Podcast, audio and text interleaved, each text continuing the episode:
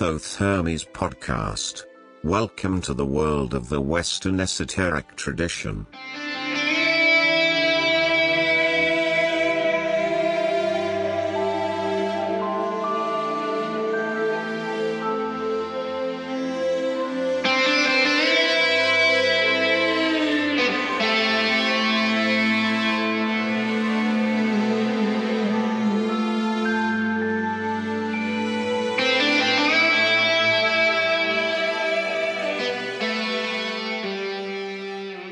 Hello, friends and listeners.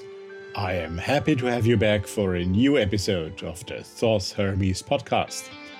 And if this is the first time you're listening to this show, let me welcome you and hope that you will enjoy and will not only return to the upcoming features, but also will listen to all the previous episodes that are already available. This is episode 10 in our season 3 so, overall, already our 32nd regular episode. Add to this the new Ex Libris episodes and some special issues. That means next time the 40th issue of Thoth Hermes will be made available. Thanks to your interest and fidelity, this has all become possible, and I'm very grateful to all of those who have participated so far and especially to all of you, our listeners. My name is Rudolf. I am your host, welcoming you from not far from the lovely city of Vienna, Austria. Today is October the 20th, 2019. We are approaching slowly Samhain or Halloween, as we ever call it, and the year is also slowly drawing towards the dark times. So cuddle in and listen to Thoth Hermes. You can find all our previous episodes as well as the show notes on www.thothhermes.com.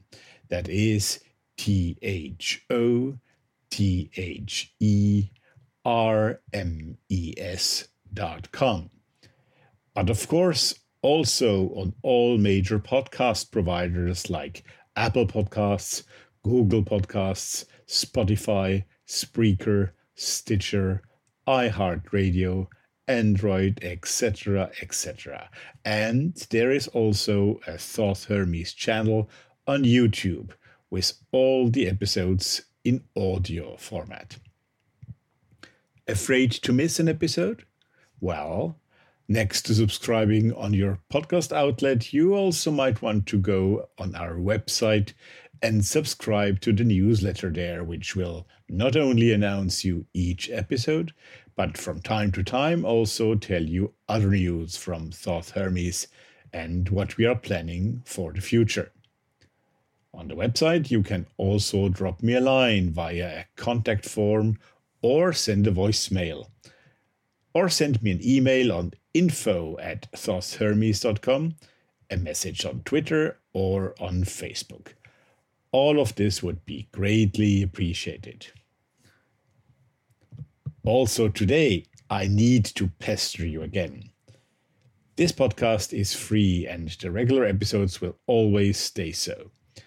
But the more I produce, the more I'm watching for good content and sound quality, the more costs it creates to me, and therefore I do need your support.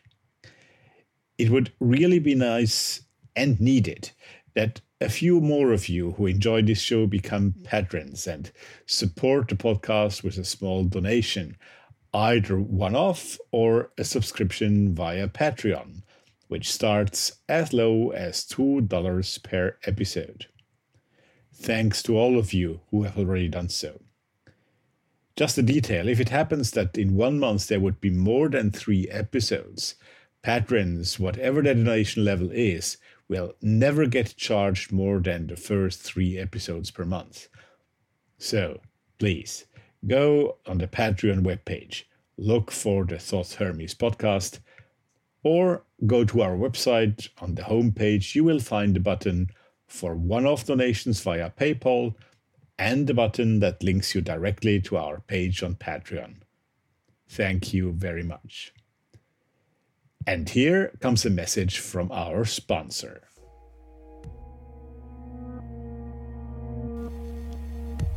Anathema Publishing Limited.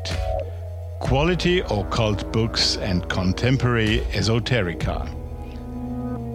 Established in 2011, Anathema Publishing aims to provide superior literature in content and form by creating a triune relationship between publisher, author, and reader. Anathema Publishing produces refined books for the true bibliophile on topics ranging from Gnosticism, traditional craft, alchemy, Hermeticism, witchcraft, to Luciferian philosophy. www.anathemapublishing.com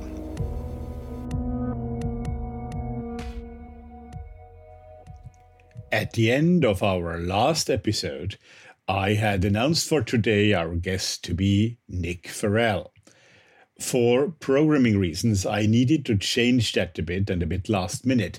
But no worries, for all of you who have expected and looked forward to hear Nick today, he will be here with us in two weeks in episode 11. The interview has already been recorded. I am sure you will enjoy it. But today we are going to welcome a very special guest, and I'm really happy to be able to welcome today Madeleine Le Despencer on Thoth Hermes. Madeleine is probably rather well known to many of you who navigate on Facebook. She is a very special personality, a visual artist, author. She's calling herself demi-mondaine, absintheuse, adoratrice de Satan, well, quite a mysterious person, I would say. And we are going to try to lift the mystery a bit today.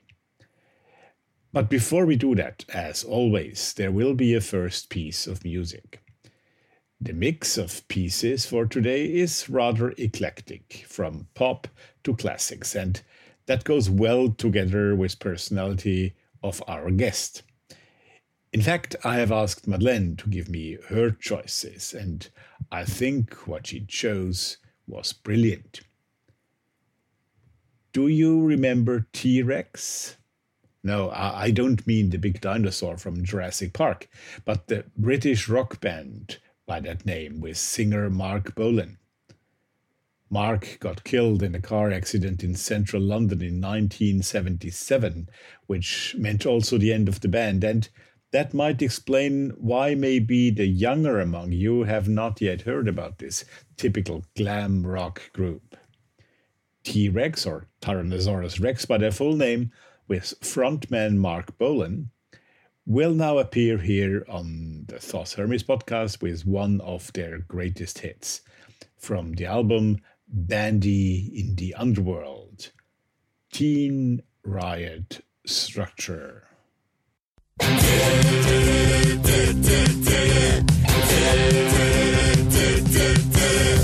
Teen riot structure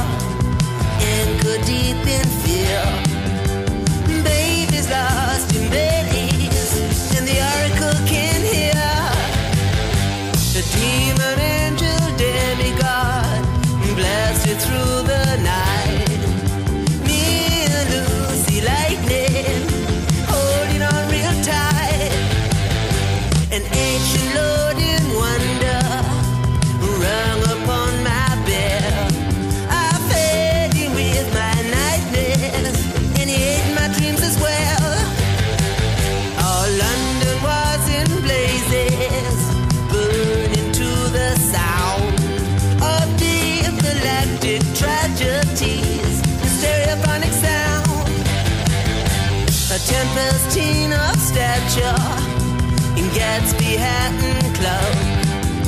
Licked upon my lollipop, but I didn't get the joke. As devastation mounted, my wardrobe's almost burned. The teens held hands on shifting sands. stature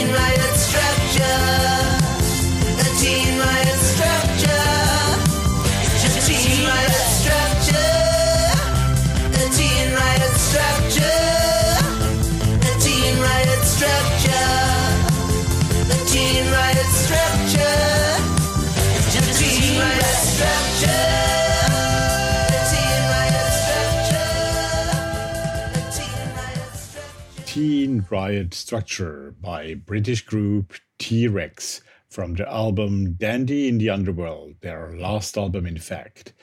And that was our first musical step into this episode. To do the interview with Madeleine Le Despencer was really very enjoyable for me. She is such a knowledgeable, intelligent person. She knows an awful lot and has very strong and interesting opinions.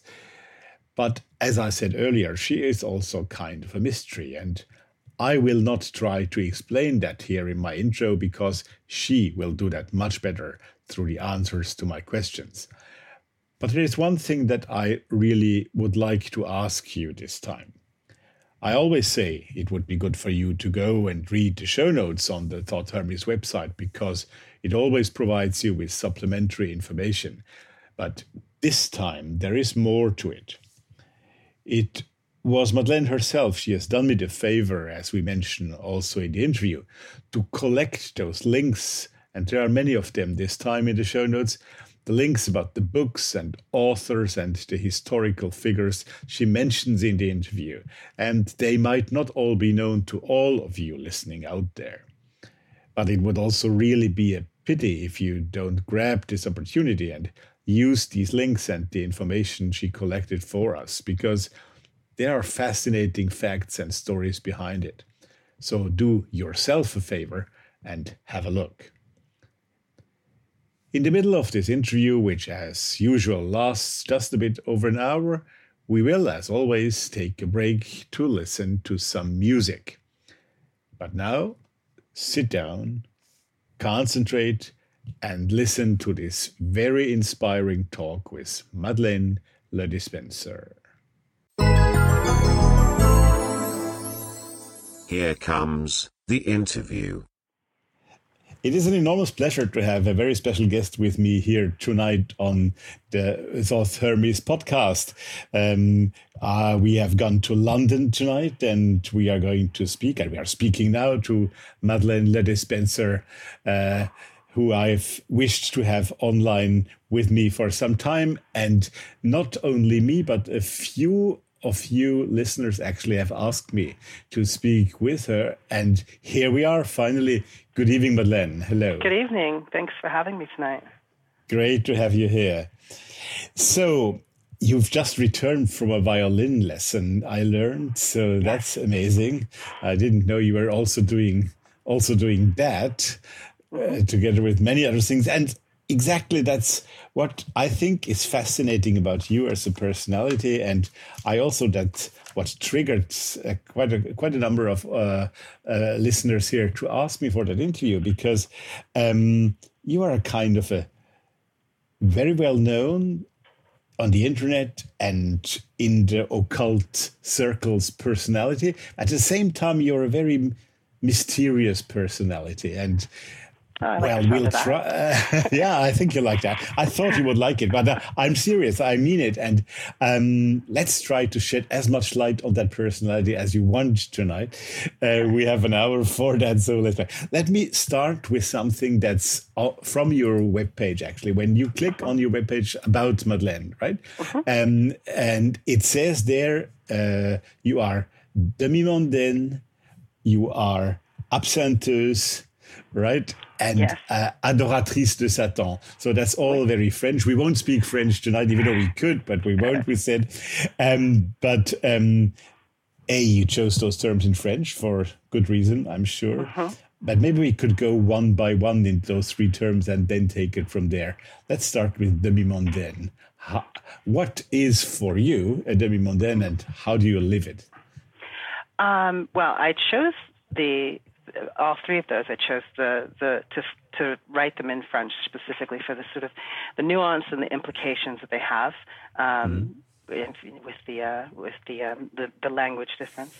Um, for demi mondial. Um, so, uh, denizen of the the half world, the um, the underworld, maybe a little bit um, questionable in morals and questionable in um, uh, their uh, um, fittingness for uh, for common society.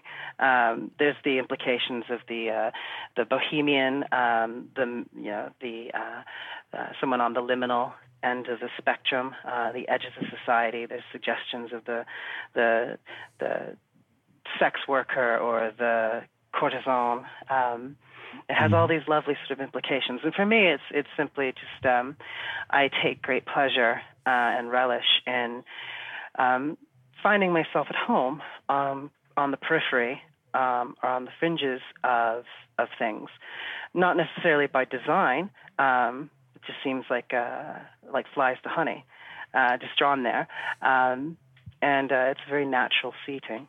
And um, so when I when I came across the idea of the demi-monde and the demi-mondial, I thought, oh, that's that's lovely. So I had it printed on my business cards. It seemed like a particularly nice way of uh, introducing oneself.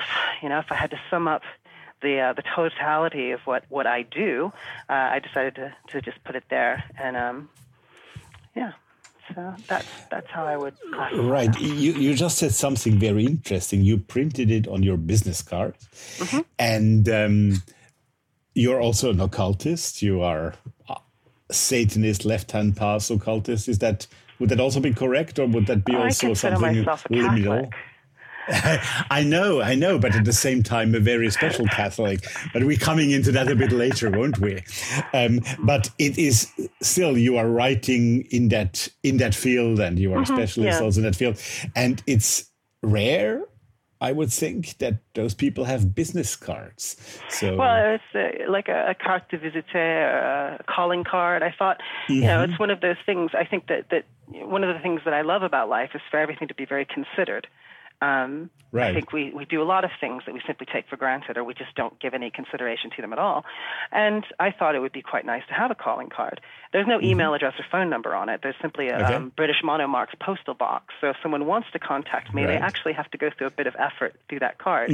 And I've been actually fortunate to have some really lovely postal mail come in as a result of it. And uh, I love that. So it's just, I, I thought it would be nice to have, you know, that um, that tangible um, sort of object that um, that acts as, as sort of a um, a greeting and you know a, a memory and a, a means of leaving a mark in um, in, in an interaction because I, I get to meet lots of people here in London I'm at sure. um, book launches and art events and just out and about. So it just seemed like a natural thing to have. Right. No, no, it's great. It's not a criticism at all. I just No, find it interesting because there you are um, uh, also different from others, and I like that. And and let's go back to the, what you just said that being always a bit on the edge and on the limits on between two worlds in a way. Could that, would that also be a, a typical feature of yourself between two worlds? I think so. I think, um, you know, for for one reason or another, I do tend to find myself in that type of interstitial space. Um, You know, when I say on on the edge, I don't necessarily mean on kind of a, um, you know, on, on a provocative edge. Although sometimes some things may be more provocative than others, but it's more of just, um, you know, there's there are various aspects of my life that I do think I do find myself seated in that sort of uh, periphery or in that liminality, uh, and it's been quite natural and I think it's kind of a lovely space. Right, right. Well, let's take the second term that you used, absinthe. So, absinthe, we all know that is also a very French feature which has been used, especially in the late 19th, early 20th century. Correct me if I'm wrong. Um, uh, a green type of alcohol that has been used also to induce um, states of elevated consciousness, so to speak.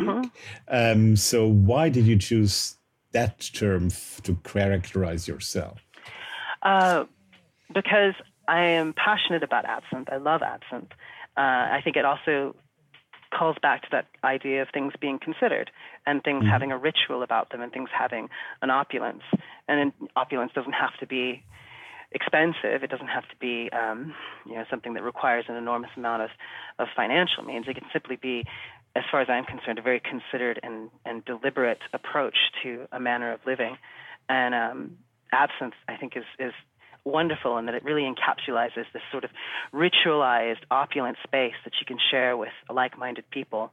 You can get together with a small group, which I'll do often. I'll host small absinthe parties at my home or um, at a couple absinthe bars in, in London. And there's just something so wonderful about the, the spirit and the spirit of the spirit um, and the history of it and sort of the you know, some of the, the misconceptions and the mythology that's sprung up around it, which aren't necessarily true, but it does form kind of an egregore around the whole idea of the drink. I've got an, an essay coming out in a, a book for Three Hands Press at some point, specifically about absinthe and the and the history Right. the spirit. That shall be interesting. You should let us know because I'm. Sh- I would like to let my audience know when that when that will be out. Mhm. Yeah, absolutely. Uh, what's the exact English uh, correct translation of La Fée Verte? Because it's often called the green uh, f- fée um, Yeah, the green, French. green fairy. Green fairy. Green fairy, it's called. Uh, okay. yeah. hmm hmm hmm And um, and then the third term, here we are, adoratrice de Satan, uh, and that at the same time, so Satanist is not exactly the correct translation of adoratrice de Satan. It's, there is a nice difference in between the two. But a Catholic who is adoring Satan, that's something new. So. How, Is how it do you though? put that together? Well, do do do. Well, come on, come on. Why is it not new? I don't. I see. I, I. I don't really think of it as something new. It seems quite natural. It seems the only um, blasphemy can Mm-hmm. occur within uh, a, a deep-seated sense of the sacred. So, you know, a black mass is meaningless True, if yeah. you don't go to mass. Uh, if you don't believe in transubstantiation, if you don't say your rosaries, then you know what are you, what are you kicking against? It's sort of like it's what I tend to call a um, sort of um, an adolescent contrarianism. Um, whereas it seems quite natural that um, you know if you if you look at and I chose specifically Adoratrice de Satan because of the fact that it is the the woman who adores Satan. It is not necessarily Satanist, and it does call to mind everything from um, you know the uh, um, uh, the, the, the, the black masses of the 19th century and the 18th century and uh, the devils of Loudun and just that whole tradition Right. of this very interesting kind of um, folk Catholic paranoia around the idea of Satan and Satan being so entwined with the church. And, you know, it's like oftentimes we think of this satanic panic as being something that's a specifically American and, and British 1980s phenomena, but it's, It's very not, much no. entwined in, in the, the history of, of um, you know, European Christianity, but especially in France. Uh, where does your love or your yeah maybe it's love or what well, define it for yourself your interest for france and french history and french habits and all of that where does that come from I don't know. Maybe it's uh, sort of just in my in my genes. My my family, um, you know, originally many many many years ago came. Um, I like to say that they came they came across the channel with the, the Guillaume Le Conquérant, and Uh, i uh, was going to say 50% of the of the british people came from france didn't they Yeah. they would, don't Yeah. like to hear that nowadays but it is I know they always get so angry when I say my ancestors civilized them, but you know, but it's, it's um, there, there's there's a, a familial connection there, and it's just I um I had uh, French in uh, French language uh, very early in school, um, and it's about nine years old, ten years old. They started us on on French, and um, the school that I was going to in America, and uh, I just I, I like it, and all of my my favorite artists and and art has typically come from uh, France and Belgium, and mm-hmm. I think a lot of it comes from I was just having this conversation with a friend of mine who's part of the British Association of Decadence. Um, and I was talking about the very first time I, I, I came to France and the first time I came to England, and how I did note the, the difference in, in art um, uh, just being before being in the museums, and I felt like there might be something to the idea of a Catholic a predominantly Catholic country, um, where you don't have that Protestant notion of work ethic. You don't have the idea that work brings salvation. So there's a value on leisure and art in a different manner maybe than you have in a predominantly sort of Protestant society. I don't know how accurate that is, but it does seem to me that there is just something in the uh, the art and the literature in, in in France and especially in the 19th century that really appeals mm-hmm. to me, uh, especially the so-called decadence uh, certainly mysticism is much more present in Catholicism than it is in Protestantism. That's I would think. I, I think that's for sure. On the other hand, one could say against what you're just saying and the arts from the 19th century downwards that France has at the very early stage and still is one of the very few la- uh, laicist they call it. So uh, uh, countries where religion and state are strictly very strictly separated.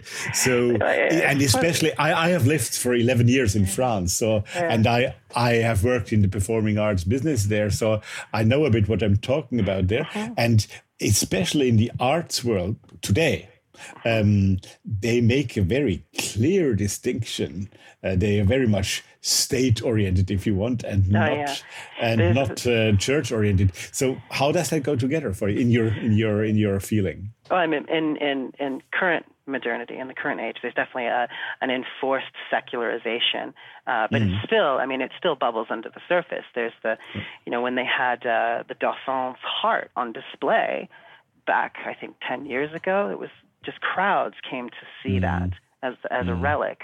There is, there has always been this sort of creeping undercurrent of. Um, uh, sort of royalist and uh, like the Naundorffist cause, and you know the the entire French occult revival is basically is underlined with this one continuous theme of almost anti-republican, anti-French Revolution, um, anti-secularization.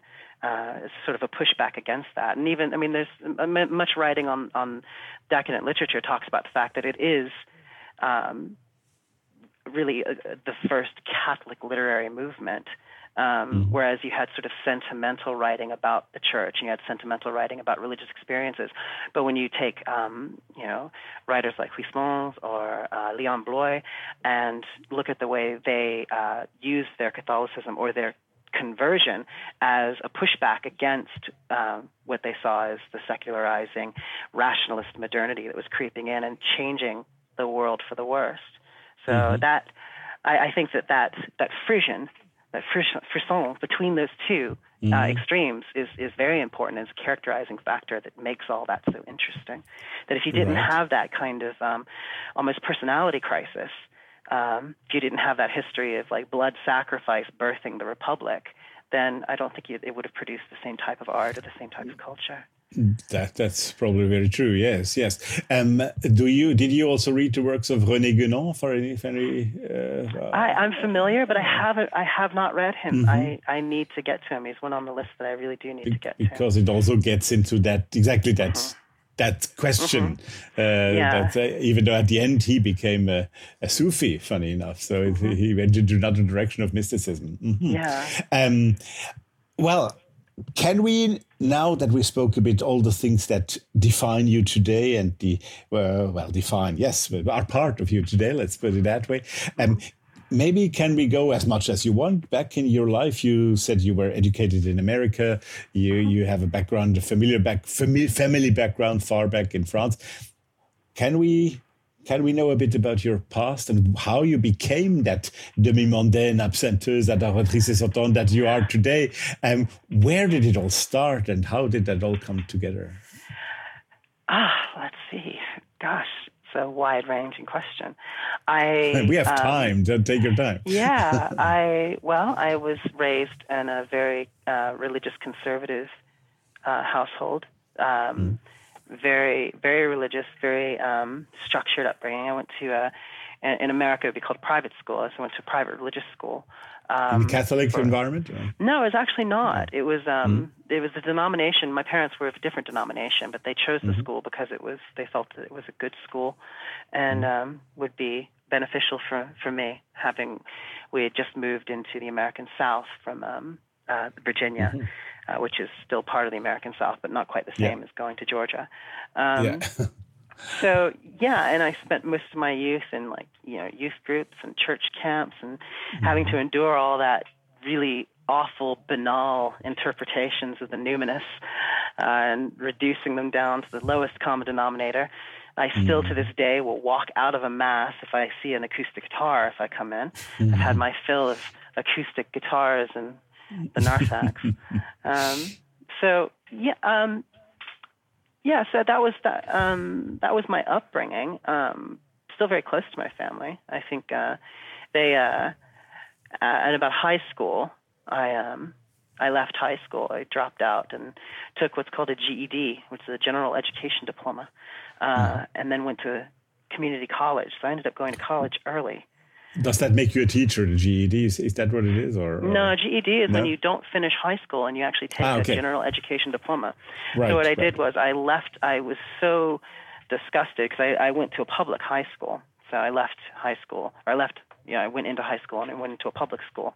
And um, it's just, I didn't, um, I didn't do well. I didn't, uh, uh, you know, I, I, I was not socially inept. I could engage with people. It's there's you know I think there's a lot to be said for um, not being the type of person that says I can't make small talk or I just can't engage with people. I mean, if you need to be able to engage with people to be a functioning member of the world. It's mm-hmm. not a mm-hmm. badge of honor.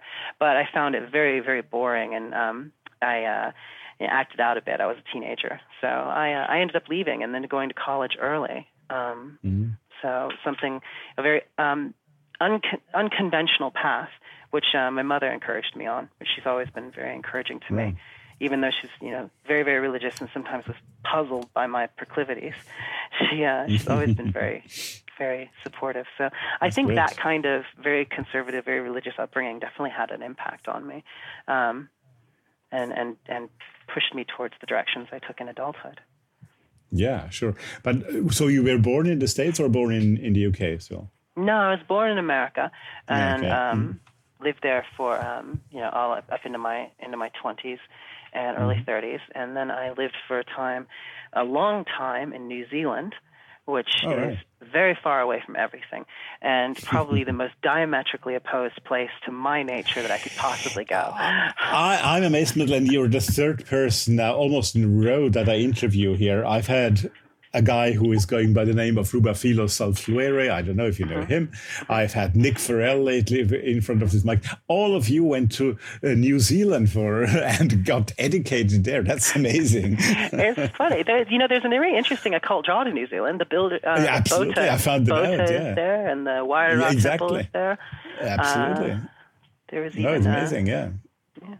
Some no, no, no. You, you go on. So you went. To, I, I interrupted you. Sorry. You went to New Zealand. So, so and, yeah. And, so I was in New Zealand, and and I always say that New Zealand's a beautiful place and lovely place. And if you're interested in tramping and camping and the outdoors, it's probably, you know, very much uh, a place that you'd enjoy being. But I personally despise the countryside. I love the city. Mm uh, nature doesn't particularly interest me. So um, the impression, I, uh, yeah, yeah, I'm very much at home in this this sort of Luciferian cathedral of a city where I live now. London is beautiful. I think it's the most wonderful city in the world. Mm-hmm. Mm-hmm. And so, when did you come back to the UK, or come back, come to the UK, and started living there? Uh, about four years ago. Okay, uh, that, was, that, ah, I mm-hmm. thought it was longer already. Mm-hmm. Okay, okay, okay. So, and now you're an established Londoner. Yeah, I uh, I complain about the tube, and uh, So and do all those things well, that Londoners do. Exactly. I was going to say that's a typical Londoner. Then.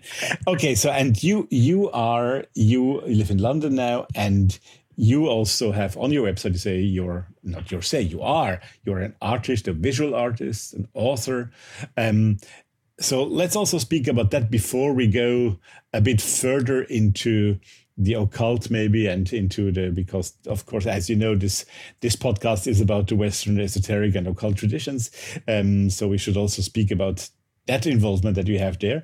But before that maybe of course those things cannot be separated but um, how would you define your art your visual art? What what a what techniques do you use there and um, what's important for you by showing yourself as a visual artist? I uh, I'm a sculptor. I'm mm-hmm. trained as a sculptor. I did um, uh, and and an anatomist. So um, my main medium is sculpture, and that could be uh, clay, or it could be wax, or it could even be digital. Um, mm I, I uh, over time uh, did a lot of work with sort of digital sculpting and then 3D printing for um, for foundry casting. Um, so my training was actually in in, in art was as a as a um, classical realist sculptor. I did um, a degree in anatomy and drawing, and then went to the Florence Academy of Art. And we've got a siren going by. There we go. Well, you're a Londoner. Went, that's okay. yeah. uh, I went to the Florence Academy of Art and did um, um, sort of a an atelier style learning, which is the style that you would learn, the manner in which you would learn um, sculpting in the 19th century. Mm-hmm. Um, before sort of you know the idea of Bauhaus completely destroyed arts education. And then um, after that, I did a cadaver lab at uh, University of Utah Medical School and also Lake Merritt Medical School. Uh, I did about 60 hours of cadaver uh, mm. dissection, and so um, I would describe my work. I'm very influenced by um, sort of sacred art, um, you know, the Catholic iconography, um, Byzantine icons. Um, and I really like the idea of representing sort of the the abject or the unsettling or the uncanny uh, couched in this sort of ambiance of the sacred or the beautiful um, mm-hmm. and the adored. So that's that's kind of how I would ca- characterize that work. Um, Can you define what it is that that attracts you in in in that? Well, is that definable for you? Or is it just there?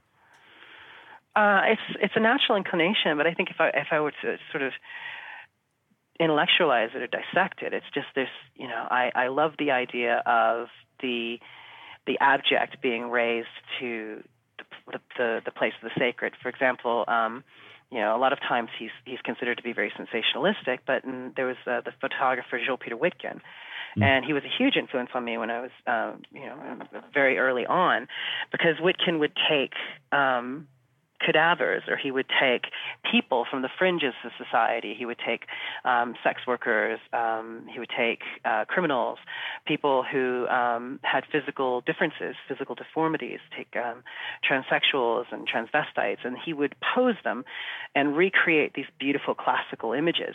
And to me, I always took that as being alchemy. He was taking these people and these these images, mm-hmm. these things that we cast off or consider to be on the periphery or the edges of society, and he was enshrining them in this sort of um, uh, these, these the iconography, literally the images that we laud as being the finest images in, in Western art. Mm-hmm. Um, mm-hmm. You know, he, has, would do um, a Botticelli, for example. But reproduce it, you know, with these these these people that would otherwise you would pass on the street and and try and avoid, or you would um, try and keep out of sight, that people don't want to acknowledge. So I always love that sort of alchemical aspect there, and I mm-hmm. think that's what what draws me to the idea mm-hmm. of um, mm-hmm. these um, the abject as being sacred. Right. That's an interesting. Well, to say it with that word alchemical i find that a very very interesting approach yeah.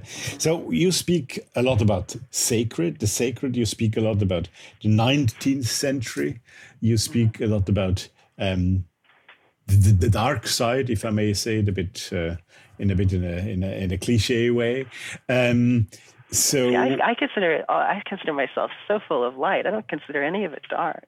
really, I always, I always, no, not at all. I think I always, I'm very careful not to to be in darkened. I think that there's a huge difference between the dark and being in darkened and being encumbered and being Yeah. um, Yeah. ordinary Yeah. and, and slow and plodding. It's like that Simone Weil quote about, you know, imaginary evil and, and real evil, and you know, real evil maybe we should together find find a better word for dark because uh, for me dark is not something negative i don't mean Mm-hmm. that negative at all uh, dark is just uh, I, i'm a hermeticist myself you know so yeah. for me it's just less light but light is not a good thing light is just something and where Mm-hmm. Oh, yeah. it goes it's where it goes it's bright and where it does not go it's dark so it's not Yeah. Mm-hmm. a quality it's in itself um, but what what would be the word what would be the word that you'd choose to to replace dark in the context that I meant? Oh, here? I don't know. I ta- I take your meaning. I'm not trying to be difficult. It's, just, it's always No, I no, always no. feel like the um, you know, there's so much of a you know, there's so so many people don't take that nuanced approach to it. They don't Right. think about light and dark in that way. They don't think they think um, there's a lot of time and effort spent on being very dark. or as Jake Stratton Kent spells it, D A R Q U E. And um, you know, I think um, going back to visual art, I mean, the best way I can describe that is I, I, when I first encountered uh, Odilon Redon, and I realized just how terrifying and just how all-encompassing and just how nightmarish, beautiful, vibrant color could be. I was like, ah, that was a big epiphany for like a 15 year old who admittedly was, you know, quite darkened. Um, So, yeah, I think, um, but I didn't mean to derail you. Go on. No, no, no, you don't. You don't. I, I, I like listening to you because that leads me to my next questions. Don't you worry. So, um, sacred 19th century or Mm-hmm. whatever is not dark but dark. Um, um, uh, how how do you unite that? What what what brings that combination in you together? So why is the 19th century for you so fascinating in that context? Um, Oh, Also- I think because, oh, sorry, go on. no, go ahead. Finish. Go ahead. I, I think um, it just happens to be the era where um, I, I found so much art and literature that I identified with. I think um, you know that it's it's just before you know the the catastrophe of World War One that absolutely changed Europe for the worst. Um, it's a very, Much more than World War II, which was just a sequel in a way, wasn't it? Yeah, yeah. I mean, it's really right. you can almost consider it one big long war, really. Definitely.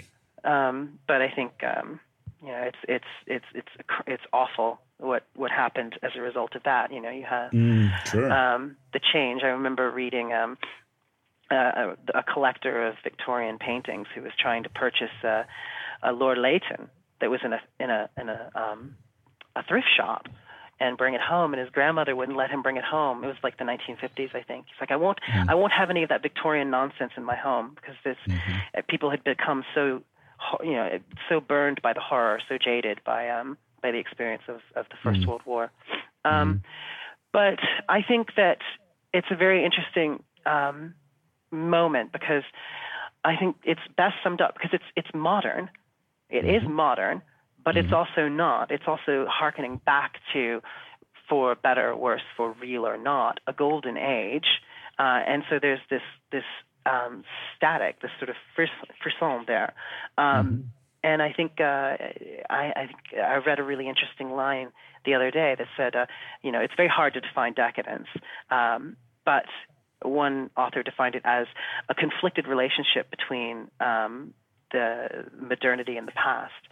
And I think that really sums up what's interesting to me about the 19th century. It was did have this this very conflicted relationship with the Industrial Revolution and the, the changes that were happening in the world, but there still was this pushback and this adoration for um, the tangible and for opulence and for beauty and for arts and crafts. You had the arts and crafts movement. You had all these these wonderful notions of beauty, and um, I feel like a lot of that was lost after you know after the 19th century into the early 20th century. Once you get into sort of Art Deco and moving further into modernity and the modern project, it just um, it lost me. The, the reductionism lost me, and there's uh, there's something in the aesthetic movement that's just uh, um, delightful, and I, I just really Yeah. identify with it. You play the violin, so I, I can ask you: uh, Do you also do you also see that in the musical development uh, of that period? Is that the same like in the visual arts for you?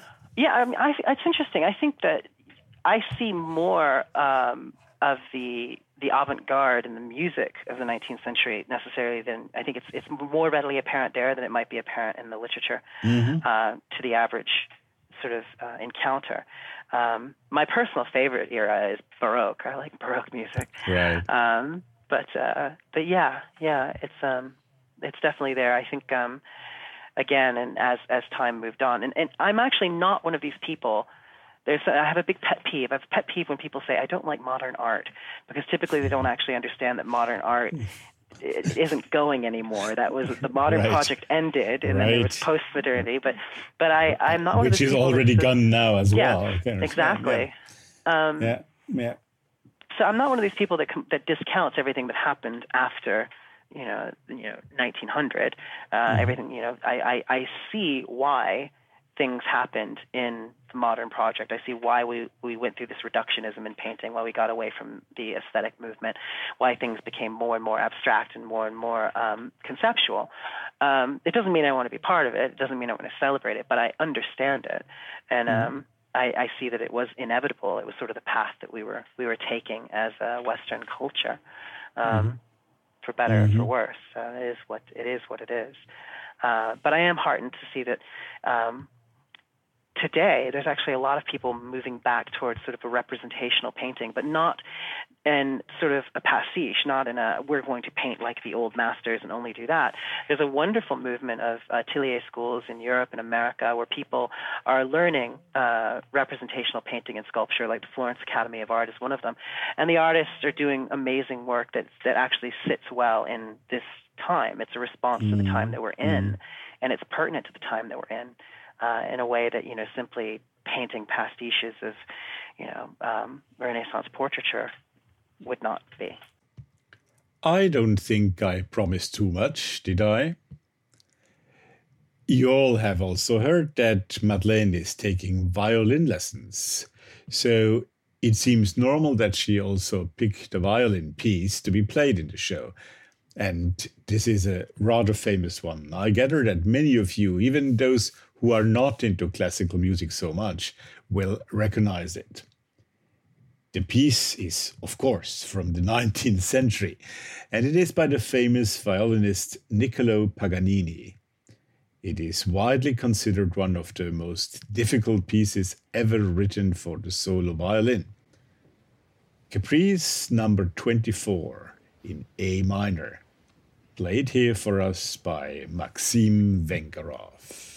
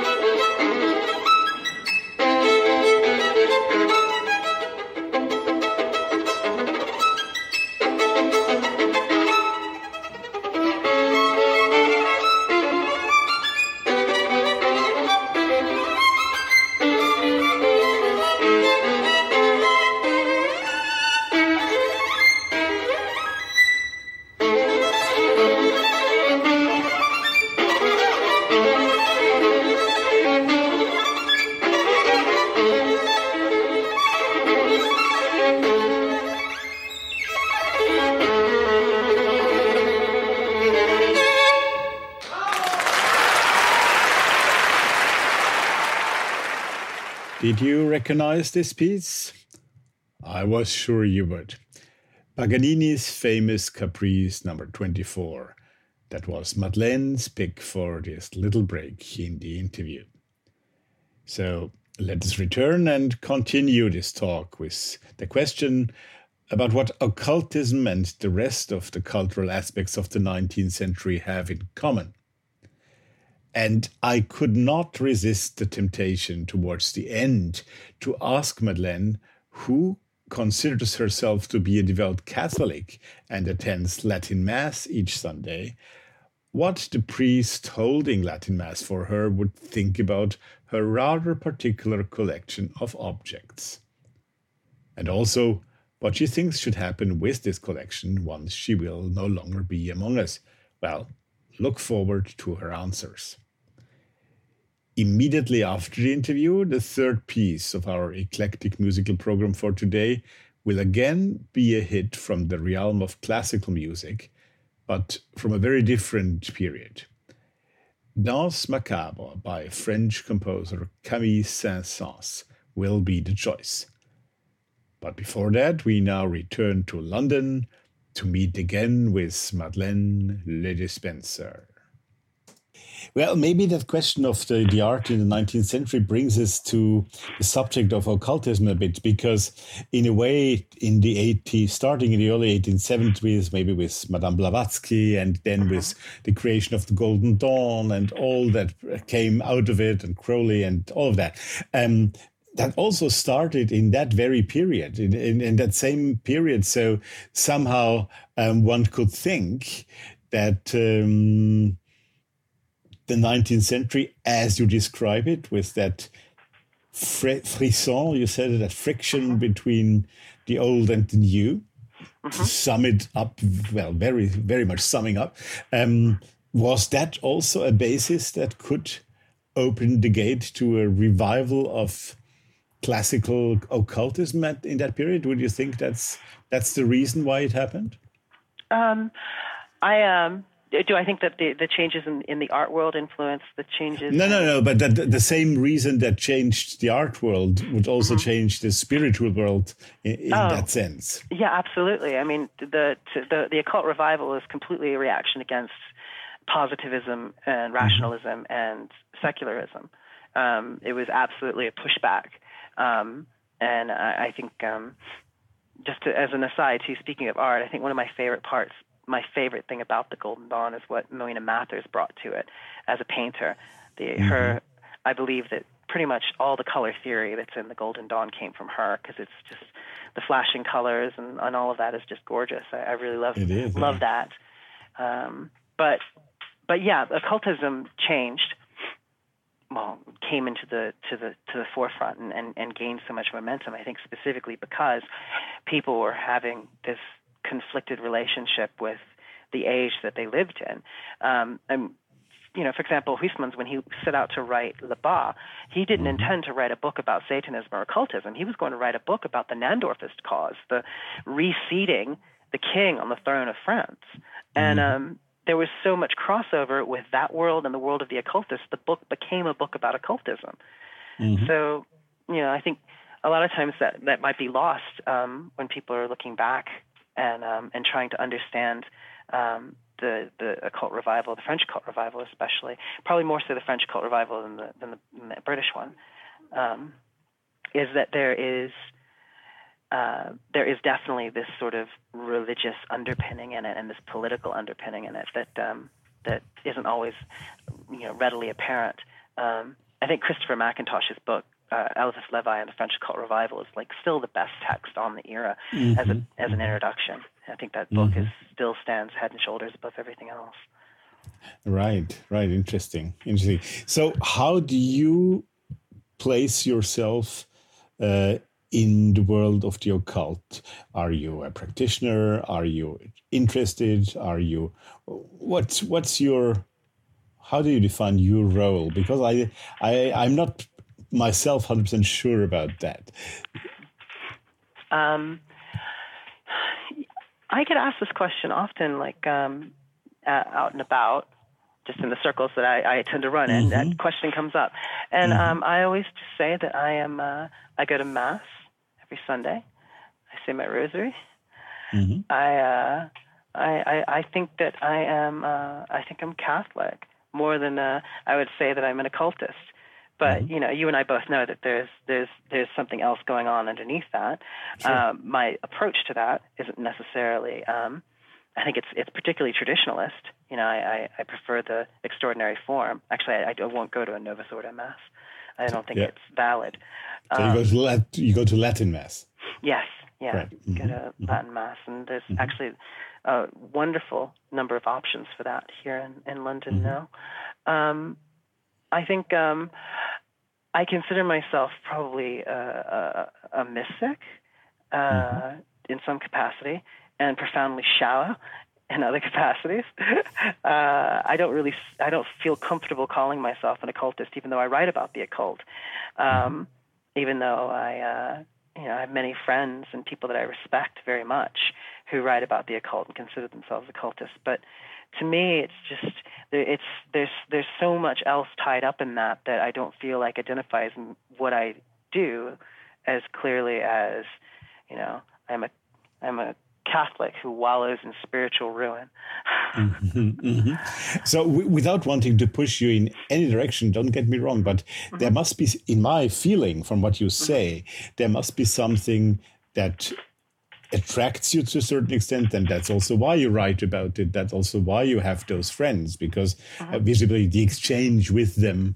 Um, Must be n- nourishing to your Oh, thoughts and yeah. ideas. So What is it in occultism that would attract you or would fascinate you? You do tell me the word that you would choose for it. I think the initial attraction, like most people, uh, I think most of us probably encountered the occult as, as teenagers. We encountered, encountered it quite young. Uh, there was something about the taboo of it that drew me. Um, there was something forbidden, especially from my experience growing up, being very religious, having a very Very, religious yeah, upbringing. yeah, Um, you know, my I, I I fell asleep once listening to Israel Regardie's Golden Dawn tapes, and I remember my mom woke me up and said, "Who is Ra, and why is he talking about him?" Thought I was like it was some weird ritual tape or something. It was it really freaked her out. Um, but what I mean, I personally, I think that um, the the occult, the esoteric, or the the, the is is is indistinguishable from you know from to me from from Catholicism. There is Catholicism is a a um, a mystical and an occult practice. Um, the priest has always been considered, or was always considered, a magician. The the communion rail is literally a boundary between our world and the next. It is a magical act. The mass is a magical act, and and um, blasphemy properly performed is a magical act. Uh, so being, you know, a, a little, um, you know, ob- um, obtuse by by trying to deny the the occult aspects of that. But absolutely, and I think my interaction with occultists. I mean, I, I love the history, and I love the the um, just how baroque and how involved the grimoires are, and the history of Solomonic magic and the histories of the magical orders. I find it all very uh, very interesting, and um, I always find that that occultists have a, a particularly interesting. You know, they're usually very well educated uh, either autodidacts or you know they're educated in you know a formal manner, but they're usually wonderful conversationalists, with you know notable exceptions.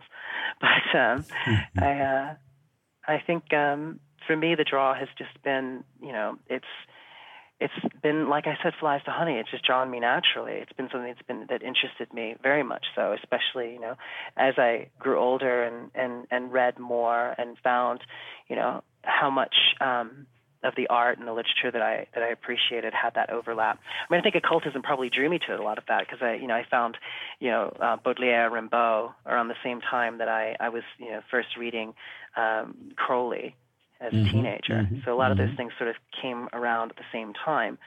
Um, and then there's, you know, the the the occultism in in in Strindberg. You know, there's there's a wonderful Strindberg book um, from an occult diary that's Right. fantastic exploration of um, obsession. And um, I think anyone who's had what Bataille would call like a peak experience, I think so much occultism results in these peak experiences where you you rev yourself up and you spin yourself up into this really emotionally intense state and start experiencing all these synchronicities and experiencing all these uh, all this connectivity. And it can, you know, can and probably often does result result in a certain type of break. Um, but particular book is really interesting because there are these synchronicities, there are all these moments where he becomes obsessed with details and becomes obsessed with the minutia of what he encounters in the world. Um, and I find that you know I very much identified with that, having you know with my own experiences in occultism, which has always mm-hmm. been.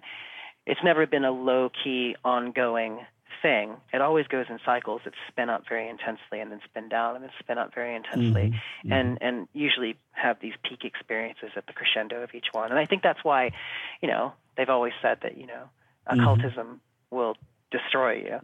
Um, right. I think that there is the capacity to um, to be you know eaten up by that by that furnace by that intensity. Uh, and I think that's really appealing. uh, I find it very interesting what you say. Well, uh, if I if I might want to smile, I'd say if all the youngsters that have started reading Baudelaire would become devout Catholics, the Catholic Church wouldn't have the the, the membership problem they have nowadays. But but so it must be something in there in you that that that is different from how others experience that.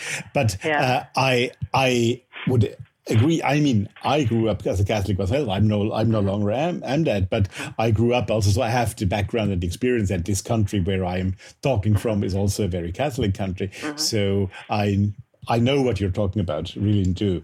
Um, mm-hmm. and I can really understand what you mean because I also think that in all religious, not even only mysticism, but um, in all religious tradition, let's put it that way, there is occultism and magic. Uh, it doesn't, it doesn't, it can't work differently. But um, I also get the impression, but correct me because you are much more involved in that than I am. Um, I also get the impression that the Catholic Church.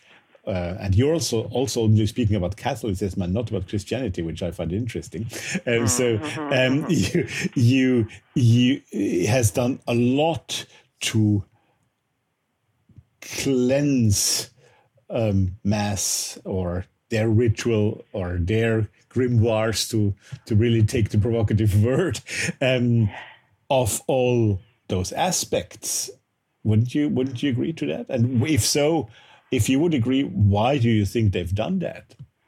Well, I mean, I think um, I think the Second Vatican Council was uh, definitely a purging of of a lot of the magic, a lot of the the the the truly numinous out of um, the Catholic experience. Uh, it stripped away the, the magical language of Latin. Mm-hmm. I mean, it, would, it would, didn't say that you could not do Mass in Latin, but that ended up being how many people interpreted it. Uh, and that is a magical language. I mean, you're, if, if everyone in the world is saying this ritual in the same language, in the same way, on the same day, it's, you know, and it's, it's you know, an ancient tongue well, I mean, it's ecclesiastical Latin, but still, they. Uh, sorry, go on. No, no. I just was going to ask a question. Why do you think um, it was more important then to those people that the, the, the people who are in church in mass understand what is being said, as opposed to mm-hmm. using the magic language? What? What? Why was think, that? I think it's the, the the vanity of the masses. They think they're special. They think mm-hmm. they deserve to understand. Mm-hmm. I think mm-hmm. sometimes I think people just felt like they were entitled to a special experience where they felt engaged. Um, they weren't willing to come to the ritual and bring their own devotion. They weren't willing to come to it and and and experience it and open themselves to it. So I think that it's it's that. And there's you know there's a lot of humorous memes that go around online about the boomer Catholics and the you know the Susan from the Parish Council and things like that. It's a very funny subculture around traditionalism and and Catholicism and and the pushback towards a more um, sort of pre-Vatican II approach. Um, but I mean, even before that, I mean, I think that yeah, even there's a there's a, a stripping away um, which is is is fine because um, I'm not particularly interested in, in in whether or not everyone who engages in in the the Church of Rome understands it on the same in the same manner that, that I approach it because uh, it's like you know Abbe Boullan his um, his seer um, Jules Thibault used to say that that um, Lourdes was the, the virgin for the many, but La Salette was the virgin for the few, mm. and that really sums up sort of my idea of this occult Catholicism is that it is a harsh and brutal and transformative grotto within the idea of Catholicism. It's not going to be something that's you know everyone's going to engage with, but it is something that that certain people have been called to for you know ages. So even you know Boullan and, and Julie, they had this notion of this sort of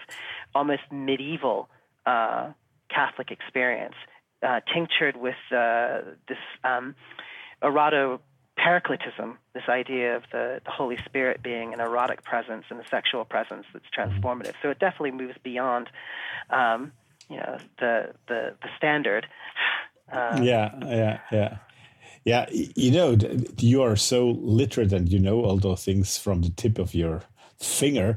Um, those names, everything, we will need to help a little bit on the show I'm notes. Sorry, for, I'm sorry. No, no, no, I, you should no, don't be sorry. My goodness, um, but we need to help a bit our listeners who might not be aware of all those names so much. So you you would help me a bit with the show notes to to put just those names a bit together. Um, yeah, absolutely. So I'm saying this now during the interview, so people know they have to go to see the show notes and and and read also them because it would be a pity to miss that.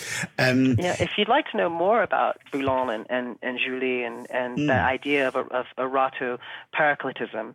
Mm-hmm. Um, I've got an essay in The Luminous Stone from Three Hands Press that talks about Boullan um, and uh, Vintras and um, Maria de Naglowska as sort of this trifecta of, of sexual right. Catholic occultism, occultism. Right.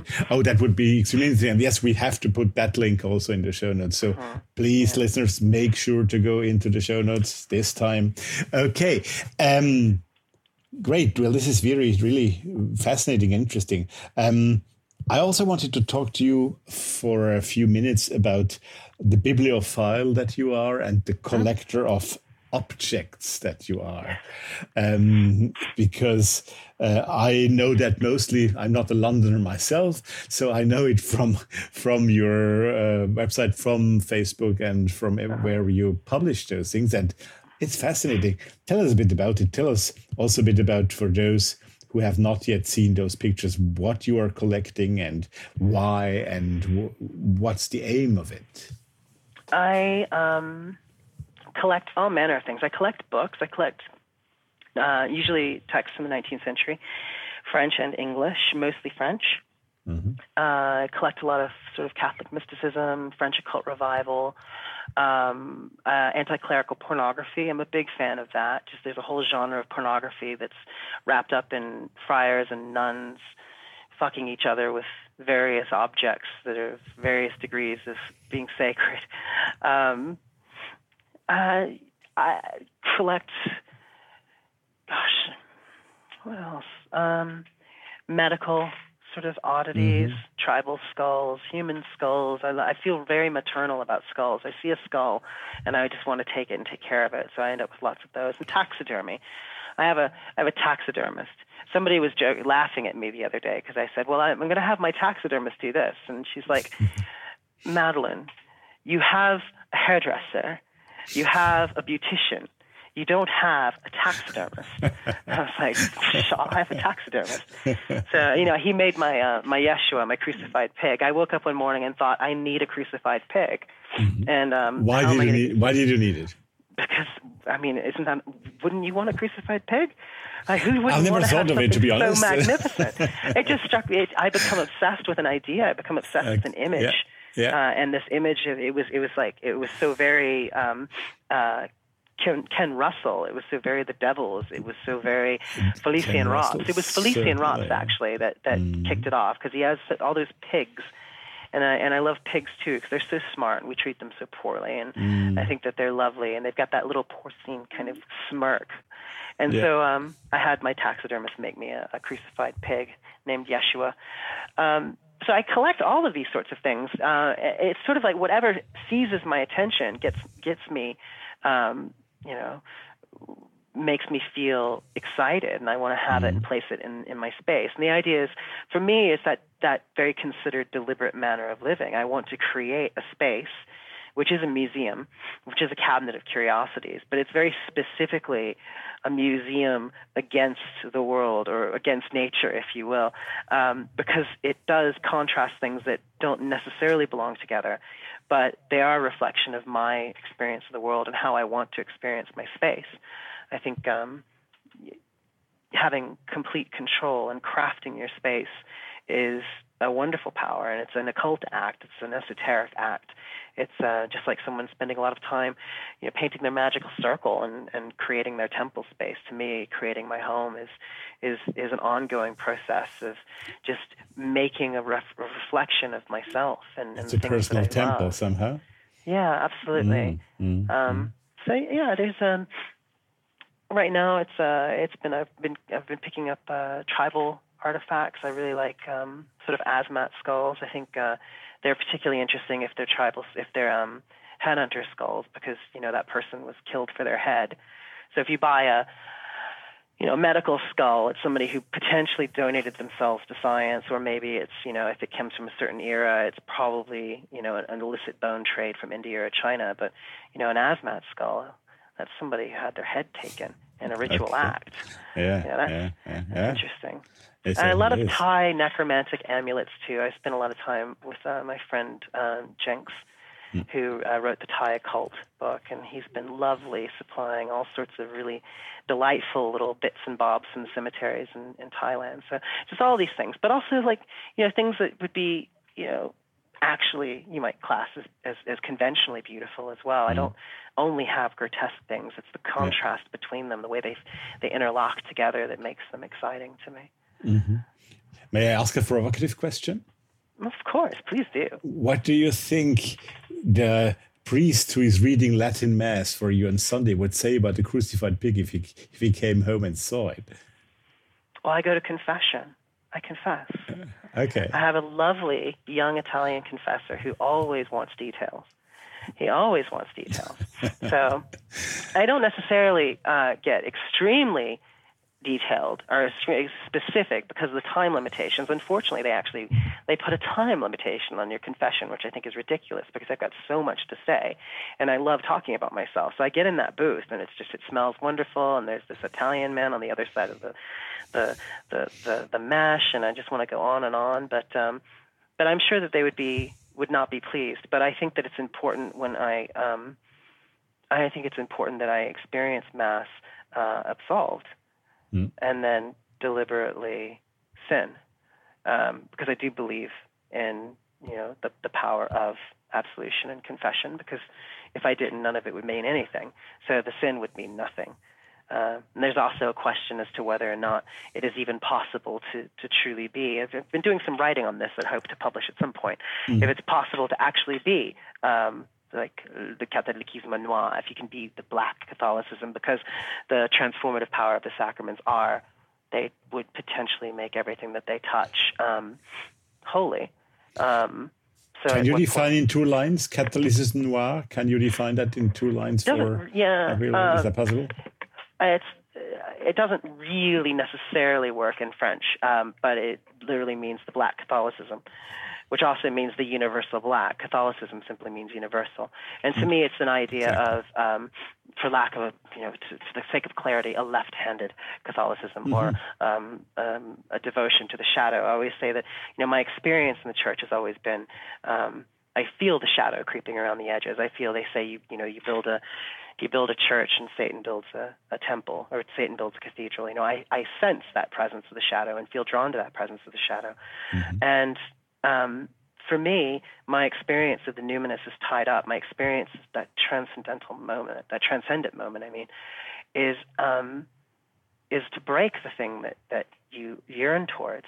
Um, so I do have this like very honest and heartfelt feeling of, of, of going to Mass and experiencing the sacrament. And I do um, honestly believe that when you wound the sacrament, when you um, when you act out or push back against the that sacred, that you are actually damaging something spiritual in yourself or in the world. And um, I think that there's a lot to be said for that. I think there's a lot to be said for that that limit experience. Going back to Georges Bataille, he talked about the Mhm. limit experience being that moment of extreme um, emotional peak that's transformative. And I didn't get that in in occultism. I didn't get that in Goetia. I didn't get that in you know my very very brief dalliance with Thelema. I didn't get that, but I always felt in a foxhole I was still Christian. I still had that sense of Christianity, mm-hmm. but I also have this sense of the fact that there is sort of a light. There is a type of of of, of Christ-like living that I will never have and can never be. And I feel um, this wonderful sense of the Kantian sublime, this sort of sense of elation, of lifting up inside. Um, if I take something that I truly do believe to be sacred and defile it, and I think that that is. Um, it's not adolescent contrarianism. It's not going out and saying, "Oh, I'm going to, you know, punch back against the church. Fuck Jesus." No, it's it's I love you, so I will wound you, and it will wound me, and in my wound, I will find something outside myself. Mm-hmm. Does that make sense? I think so. Definitely. Yeah, absolutely. What would you like to stay of Madeleine Le Despencer the day you will have left this world? What do you think people should keep from you? Oh, I hope that the there'll be. I hope that there'll be a uh, a collection with my name on it in the BNF. I'll donate my library to the Bibliothèque Nationale, and hopefully I'll have my. I don't want it shunted off into the Lambert collection. I want it to be the Le Despencer collection. Okay, so it's Like Bibliothèque a- Nationale de France, we have to say, Yeah, for the yeah. French National Library. Okay. Yeah, and I'd like there to be a a, a legacy. I'm I'm terrified of of not existing. I I don't like the idea of not being. And what's most terrifying is if you have to die, there'll be a point at some time when someone says your name for the last time. So I want to extend that moment as far into the future as I possibly can. Well, you should, of course. Yeah, yeah. so Yeah, yeah, yeah, yeah.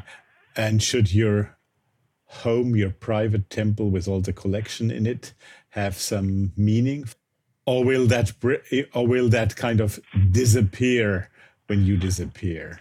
I think about that. You know, I think a lot of times people expect their collections to stay together after they die, but it was my um, rationale that put it together. It relates to my experience of the world. That's why You I'm know, asking. Exactly. That's it's- exactly why I'm asking. Yeah. Yeah, I think um, in reality, I expect it to probably be broken up. I would, you know, I've thought about making some sorts of plans for it because, you know, Yeah. Yeah. who wants Yeah. to live for a long time? Sure, sure, sure, Um, sure, sure, sure. but the reality of it is- Uh, I didn't want to make the end of this interview whatever dire or whatever. It, it, it just uh, interested me because you're a very thoughtful person. So I thought you might. I'm sure you have thought about that at some point. No, it's point. fine. I'm here for Yeah, a good time, yeah. not a long time. Good. So, um, but now the real final question. Um, I'm always asking my guests here um, what should our audience look out for in the near future? Are there any projects, books, uh, exhibitions, whatever that you would like to underline that people should have an eye on in the next couple of months or, or year or whatever? Um, yeah, I've got my my book on Abbe Boullan, which has been going for quite a while. I've purchased um, uh, an entire archive of his rituals. Abbe Boulon being the the the, the defrocked Catholic priest that inspired uh, the majority of Là-Bas by Huysmans. That should be coming out uh, within a year. Uh, I've got um, essay coming out. I've got Witch Icon coming out soon through Three Hands Press, where I've got Right. a bit in there on on Félicien Rops, and I was one of the editors. I took I uh, did the 19th century section in there, uh, collating images of the witch and, and witchcraft from that era. Um, my paper from the Magical Women's Conference last year should Right. be published. Yeah. Uh, okay. That was on Berthe de Courrière, the um, satanic woman of Bohemian Paris, who was also a, she figured as a character in Là-Bas. And um, I'll be speaking at the Left Hand Path Consortium in March, I believe. Right. Um, Where is it happening be- this time? It's in the South. I blanked on the Uh, location. right, right. But if you Uh, do- South Carolina, I think it is. I'll, I'll look it up. Yep. It's in England. It's in the south of England. So It's out of England. oh, sorry, I thought it was south of in England, yeah. Mm-hmm. I was speaking about another another type. Then okay, okay. I didn't know No, it had one in England too. Yeah. yeah, Sorry yeah. It's, this one yeah. is. They're traveling it around the world apparently. Yeah. Uh, and I'll be at the next Magical Women's Conference. Um, Yeah. uh, where I'll be speaking on the Poisons Affair. Uh, very fascinating bit of history where uh, um, probably one of the first satanic panics where um, people were convinced that there was uh, black masses being said to influence the King of France Yes, and uh, the exactly. court. So it's a wonderful story. It's a very nice story. And of course, there's also the book about absinthe that, that you mentioned earlier, right? Oh yeah, there's there's a, the essay coming out about um, absinthe and the and the spirit and the history of the drink. Right. and right. uh, yeah, uh, that hopefully Great. people find that informative and enjoyable. Well, lots of things to look forward to. Yeah. Well, Madeleine, thank you so much for that hour in your company. It was great to have you here. And Thank you. Uh, it was really fascinating and very intellectually, positively challenging. And uh, I hope everybody who listened to had the same experience. Thank you for being so open about that. And I have certainly met the most fascinating Catholic guy I have met in a long, long time. Thank you for having me. It's been lovely chatting with you. of course, thank you. Bye now. Thanks so much. Bye bye.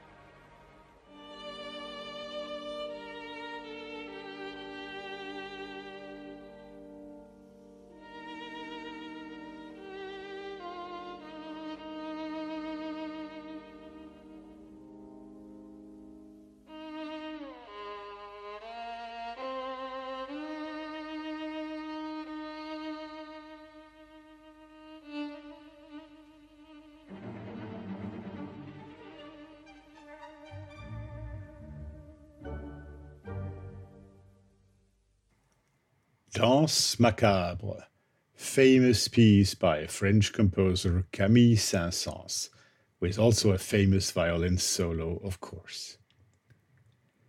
I do hope you enjoyed our visit to Madeleine today. I can only say I did. I found all of this very inspiring, joyful, interesting. And it makes me want to read on with certain things she mentioned. This is always what I find so interesting when I do these interviews. I not only get to know new and fascinating people, but each time I get to know a new realm of thoughts and knowledge. I hope you can also take the same advantage out of it. Once again, do go to the webpage for the show notes Madeleine especially prepared for us this time. It will help you to find out much more about all those historical facts personalities and thoughts she was mentioning, and it would be a pity to miss that. So, this will be the end of today's episode. Thank you all once again for listening. In episode 11, as I already said earlier, we will welcome Nick Farrell, one of the best specialists in all matters Golden Dawn, ceremonial magic in general, and many other things. Come back in two weeks and listen to us talking. And before that, next Sunday already, it will be our fourth issue of the Thoth Hermes Ex Libris edition. Yes, the fourth already. Four new books and partly their authors will be presented. Watch out for the titles being announced during the coming week on Facebook and Twitter. For today, I'm saying goodbye to you. It was a pleasure to have you with me today. Our outro music is tuning in, and I say, take care, stay tuned, hear you soon.